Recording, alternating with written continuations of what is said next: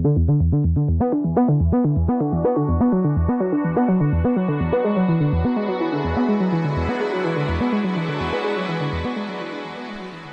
to World Policy on Air, a weekly podcast from the pages and website of World Policy Journal, published by the nonprofit World Policy Institute in New York. I'm David Alpern. On this week's show, posting May 15th, 2015, we'll be speaking with the journal's managing editor, Yaffa Fredrick, about a special World Policy Journal panel in the spring issue that spotlights foremost fears of the unknown on four continents. We'll also point out other top stories in the spring issue but first, some timely insights from Washington with Paul Brandus, who runs the West Wing Reports news service. Well, a setback for the White House on trade. A Senate test vote on so called fast track trade authority has failed, raising the possibility that the Trans Pacific Partnership, a massive trade pact among a dozen Pacific Rim nations, may itself be jeopardized. President Obama has warned that without the trade deal, American influence in Asia could wane, spurring further dominance in Asia by China. This as the U.S. grows increasingly concerned that a Beijing run rival to the World Bank is already eroding American economic and political clout. Well, no one pushed any reset button, but Secretary of State John Kerry met this week with Russian President Vladimir Putin and Foreign Minister Sergei Lavrov. They met for some eight hours, but no progress reported on two thorny topics Ukraine and Syria. On Ukraine, the U.S. accuses Russia of violating a February peace plan. Moscow denies this and in turn accuses Washington of orchestrating last year's overthrow of a Ukrainian president who was supported by the Kremlin. Relations between Washington and Moscow are at their lowest levels in decades, thanks to Russian annexation of Ukraine's Crimea Peninsula last year. The U.S. and Russia also agreed to disagree on Syria. Washington wants Syrian leader Bashar al Assad out. Moscow continues to back him. The Syrian civil war, now nearly five years old, has devastated that nation. The UN estimates the death toll at at least 220,000, with millions more injured, and displaced. For World Policy On Air, I'm Paul Brandus at the White House.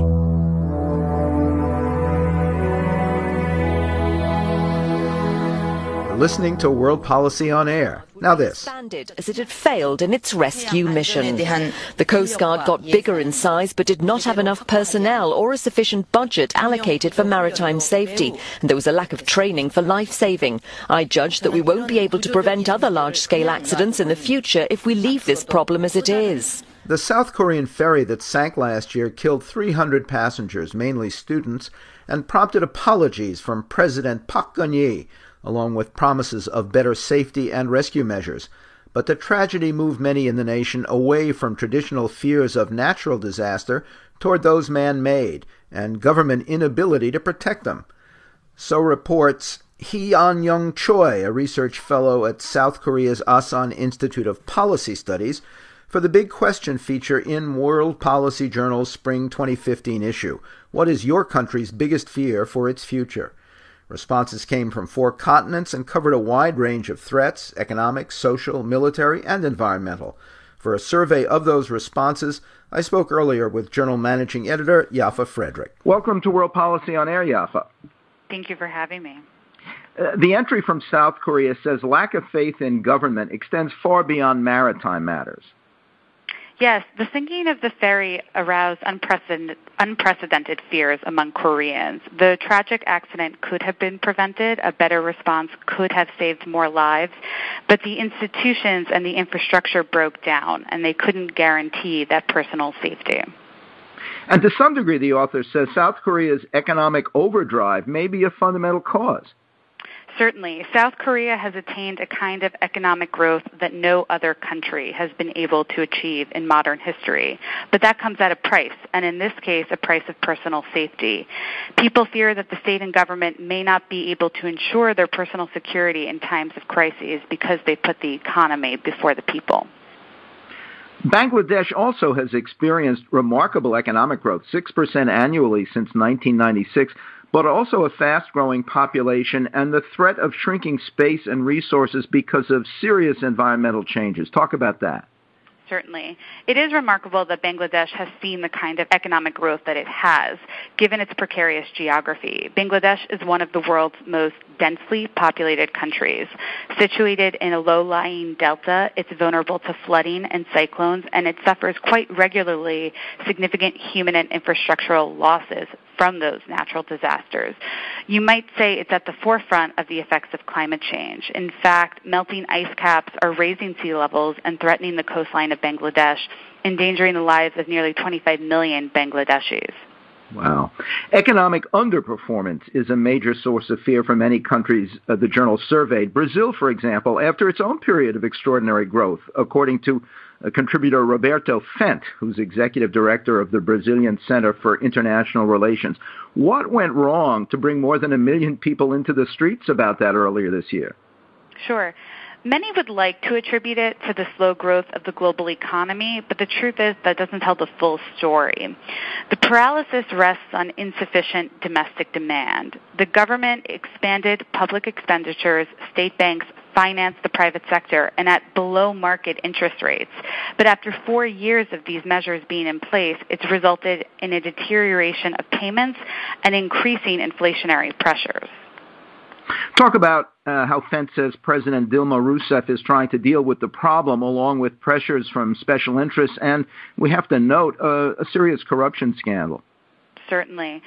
Rousseff is trying to adopt a more conservative economic policy, reducing subsidies, cutting back expenditures, raising taxes to promote or produce the minimum primary budget surplus needed to stabilize the growth of the debt. But she's facing these challenges, as you noted, in light of all of these scandals and the special interests that thrived under the previous system of public expenditures and state banks moving to Namibia, we heard the huge fears of unemployment, especially youth unemployment, and something called affirmative repositioning. What can you tell us? Well, Namibia's biggest problem is arguably unemployment. Since independence from South Africa in 1990, unemployment has risen from 34% to 49%. And this has had two effects. High unemployment has led to changing migration patterns. We're witnessing a steady increase of rural to urban migration, which is placing significant pressure on urban authorities and driving up the cost of land. But the second issue comes back to what you mentioned with youth unemployment. And the youth response has actually been an interesting campaign called Affirmative Repositioning, whereby many landless youth are actually submitting applications to the government for land, seeing that as their opportunity to start fresh. The government has been largely unresponsive and unsupportive of the campaign, but it may well have to respond soon, or the campaign could pose a huge challenge to its authority. So this would be a sort of reverse migration back to the countryside or uh, buying of land within the city for ah. um, very cheap prices. I see. The greatest fears in Turkey focus on what the contributor there calls fault lines, beginning literally with the seismological. Talk about that and some of the other fears there. Sure. So, beginning with the literal one, Istanbul, which is Turkey's bustling commercial center, sits on one of these fault lines, and has the potential to face a devastating earthquake that could destroy it. But moving more away from uh, the literal, on the political level, we're seeing huge polarization between secularists and religious conservatives that's leading to a lot of domestic strife. Um, as well as the multiple identities within Turkey that haven't been reconciled between native Turks and Kurds and the Syrians. And on re- regional level, there are major challenges, again, along sectarian lines the instability of the Syrian conflict, the millions of Syrian refugees flowing into Turkey, as well as the threat of ISIS. And then Ankara has to maintain this delicate balance between its Western allies and an increasingly assertive Russia, on which it depends for energy.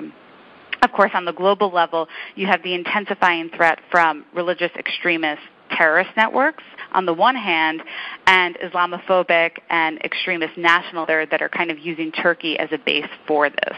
One of the more interesting fears was significantly psychological. Talk about what the contributor from France called a sense of looming twilight, uh, with roots far deeper than the Islamist terror attack on the publication Charlie Hebdo. What causes and impact does he see?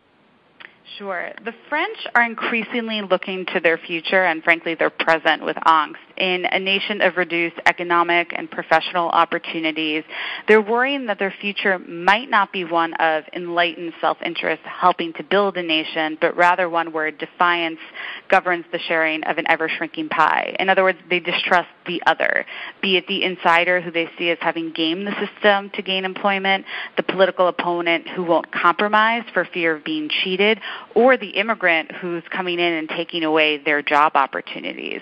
And the impacts of that we've seen start to play out. We have increasing strife between secular Frenchmen and religious nationals. We have the increased threat of attacks coming from within France. And then, of course, the discouragement of individual projects and collective ambition. Uh, by contrast, to a degree, a researcher at the Egyptian Center for Economic Studies writes about fearful optimism, uh, the powerful potential of a fast growing youth sector, but the lack of education uh, it requires for today's job market. Talk about that. Sure. In 2012, 25% of Egypt's population was aged 18 to 25. This is an enormous unused and untapped potential. But the problem is that many of these young people are entering the job market unprepared for the skills required in a constantly evolving labor market. They end up in unproductive jobs where they lack the skills, and these jobs often fail to meet their aspirations for better living standards. But Egypt can't grow and develop unless it can train this underemployed population and utilize them. In fact, there's fear that the country may experience a brain drain. The latest number is that if the educational system is not reformed by 2018, 1 million young Egyptians will have entered the job market without the skills needed to do those jobs. In Italy, the fear focuses on the nation's elderly as well as its youth. The contributor mentions threats to the pension system and to an important segment of immigration. Sure. Well, in 2000, 30 somethings represented the largest demographic in Italy, but that's changing. And by 2050, it's actually going to be the 70 somethings that comprise the largest segment of the population. And a growing geriatric population should be concerned about the pension system, which is facing financial and organizational challenges. Furthermore, changes in immigration could affect the elderly who often rely on female immigrants known as badantes or caretakers to care for them when they get older. Then again, many argue that the youth are actually the ones facing the biggest issues, and it's the elderly parents who should be worried for their children and grandchildren's futures. Ukraine's biggest fear is obvious, a Russian desire to destroy it as an independent state. But there's interesting fallout from Moscow's ongoing military, economic, and political pressure across the region. Start with the report from Estonia. Yep. Estonia is a small and liberal country that finds itself caught between Western Europe and Russia.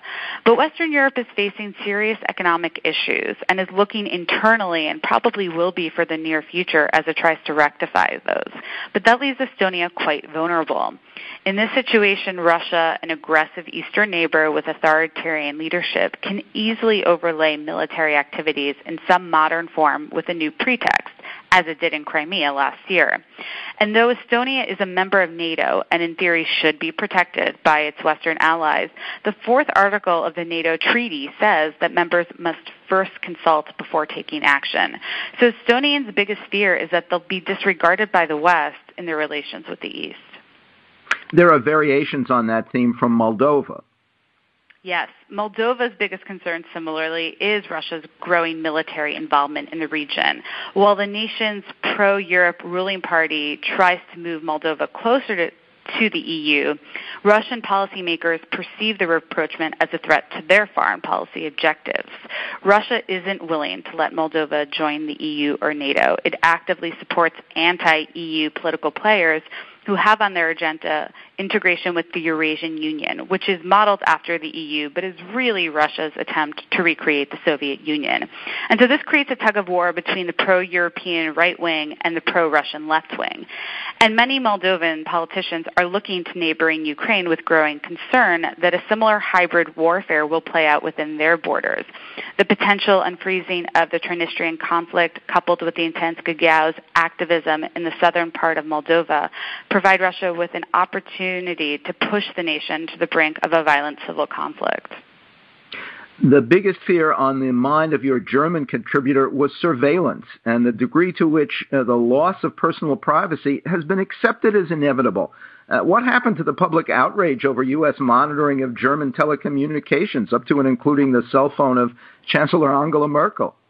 It's an excellent question. Since the uproar over the NSA, the renewed discussion of surveillance measures no longer causes substantial outrage. At most, you see the desperate head shaking through Twitter hashtags or on Facebook. And certainly there are activists and journalists who are trying to keep the discussion alive, but it's not attracting the audience anymore. The fact that total surveillance could lead to an erosion of basic rights seems to have been forgotten. And if Germans want to address this difficult reality, it's going to involve several uncomfortable solutions that many of them might not be willing to take. In other words, one of the biggest threats to Germany is that total surveillance as a discussion is sliding into obscurity. Yaffa, thank you. Thank you. Yaffa Fredrick is managing editor of World Policy Journal. She surveyed responses to the spring issue's Big Question feature What is your country's biggest fear for its future?